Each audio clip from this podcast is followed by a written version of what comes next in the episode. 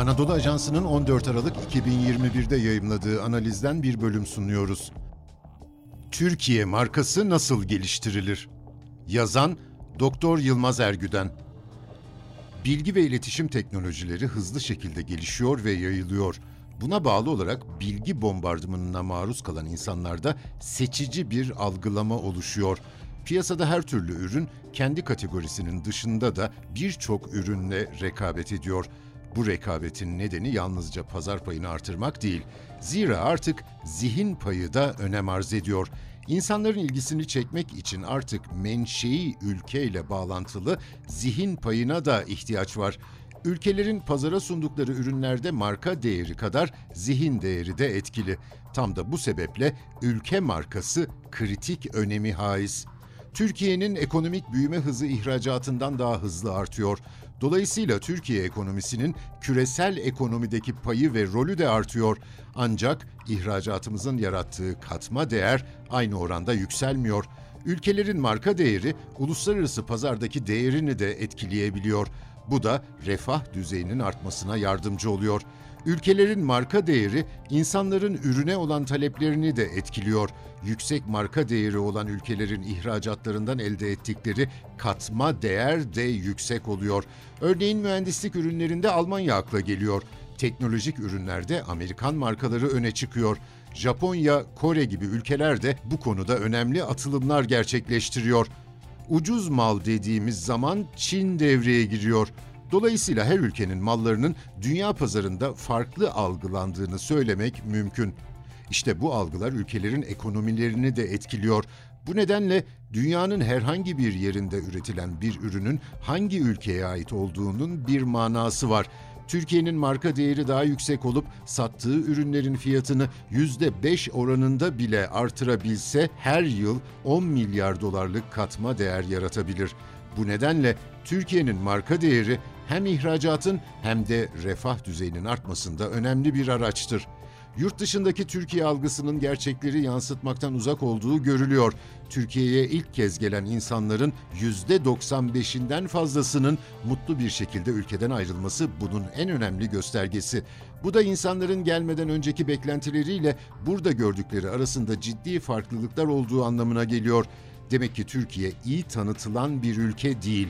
Dünya kamuoyunda Türk şirketleri, Türk ürünleri veya Türkiye'de sunulan hizmetler hakkında heyecan uyandıran bir algı yok.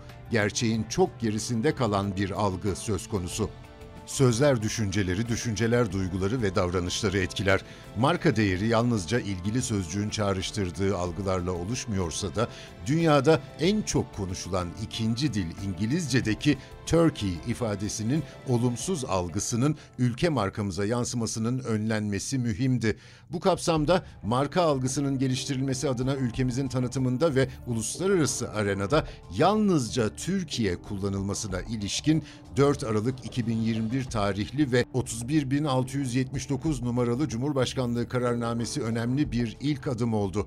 Öte yandan bu kullanımın her yerde tutarlı şekilde hayata geçirilmesi için ciddi bir çaba gerektiğini unutmamalıyız.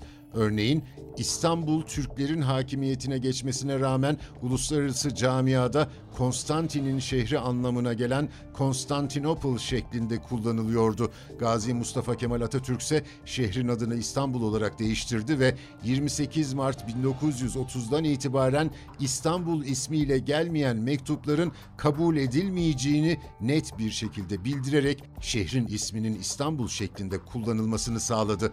Bu nedenle Cumhurbaşkanlığı kararnamesinde sadece Made in Türkiye kullanımında değil, tüm resmi kurumların iletişimlerinde ve her dilde ülkemizin adının Türkiye şeklinde kullanılmasının vurgulanması oldukça önemli.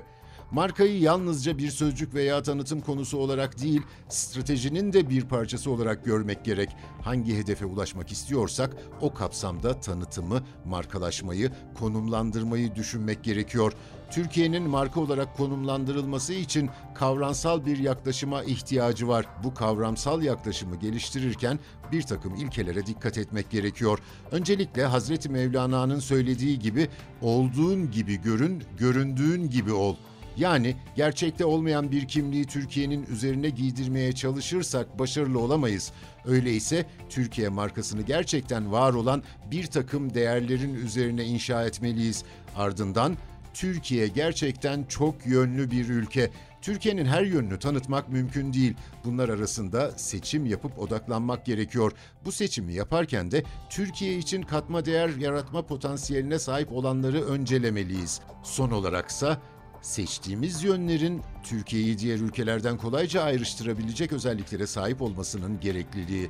Henüz başkaları tarafından sahiplenilmemiş bir konu seçilmeli. Örneğin Türkiye'yi özellikle de dünyanın önde gelen insanları için yaşanılacak, öğrenilecek ve yenilikçilik üretilecek bir ülke olarak konumlandırabiliriz. Bu kapsamda dünyada gelişmekte olan en önemli yirmi teknolojiyi belirleyebiliriz. Bu teknolojilerde öne çıkan yüz kişiyi belirledikten sonra bunlar arasından yaklaşık on kişinin her yıl en az altı ayı Türkiye'de geçirmeleri için bir altyapı oluşturabiliriz. Bu on kişinin Türkiye'de kalması hem Türkiye'nin marka değeri açısından hem de yüksek katma değer potansiyeli olan teknolojilerde bilgi birikiminin artması açısından büyük bir aşama kaydetmemize yardımcı olur. Böyle bir konumlandırmanın Türkiye için nasıl bir fayda sağlayacağına gelirsek, birincisi nitelikli insanları herkes takip ettiği için bu insanlar Türkiye yaratıcı bir ülkedir imajının oluşmasına katkı sağlamış olur. İkincisi, yenilikçi beyinlerin etrafında yetişecek gençlerimizin yüksek katma değer yaratma potansiyeli olan konularda yetişmelerini sağlamış oluruz. Üçüncüsü, Türkiye yaşanılacak bir ülke olarak ön plana çıkar. Türkiye iklim açısından, kültürel zenginlik açısından ve genç nüfusunun yüksek olması sebebiyle eğlence sektörü açılarından yaşanmak için çok uygun bir yer. Dördüncüsü, Türkiye'nin hoşgörü kültürü dünyaya örnek olur. Birçok insan farklı bir ülkeye gittiği zaman kendisini yabancı hisseder. Türkiye'de ise böyle bir durum yok. Örneğin Hintlilere bazı Avrupa ülkelerine çalışmaya gider misin diye sorduklarında olumsuz yanıt veriyorlar. Çünkü orada kendilerini yabancı hissediyorlar. Oysa Türkiye asırlardır başkalarına kucağını açan bir ülke. Örneğin beş yüz yıl önce İspanya'dan kaçmak zorunda kalan Yahudiler veya İkinci Dünya Savaşı sırasında Almanya'dan kaçanlar Türkiye'ye rahatça yerleşme imkanı buldu. Beşincisi, Türkiye keyifle yaşanacak bir ülke olarak algılanır. Eğlence açısından baktığımız zaman iki binli yılların başlarında yirmili otuzlu yaşlardaki Avrupalı gençler doğum günlerini kutlamak için veya hafta sonlarını Türkiye'de geçirmek için Türkiye'ye geliyorlar. Bu nedenle Türkiye yaşanılacak bir yer şeklinde konumlandırılabilir. Altıncısı, Türkiye eğitim açısından da çok verimli bir coğrafya. Dinlerin, kültürlerin, çok farklı insanların iç içe yaşaması, coğrafi ve ekolojik zenginliği açısından Türkiye'nin araştırılacak ve öğrenilecek çok yönü var. Bunun için kaynak ayırmak gerekiyor. Bu konuları ön plana çıkaracak yaklaşımlar sergileyip projeler geliştirmemiz gerekiyor. Özetle yaşanılacak, öğrenilecek ve yenilikçilik üretilecek bir ülke olarak Türkiye markasının dünya çapında bilinirliği ne kadar çok artarsa ihracat, refah düzeyi ve rekabetimiz de o kadar artacak. Bu noktada ülke isminin her dilde Türkiye olarak kullanılmasına ilişkin Cumhurbaşkanlığı kararnamesi çok önemli bir adım.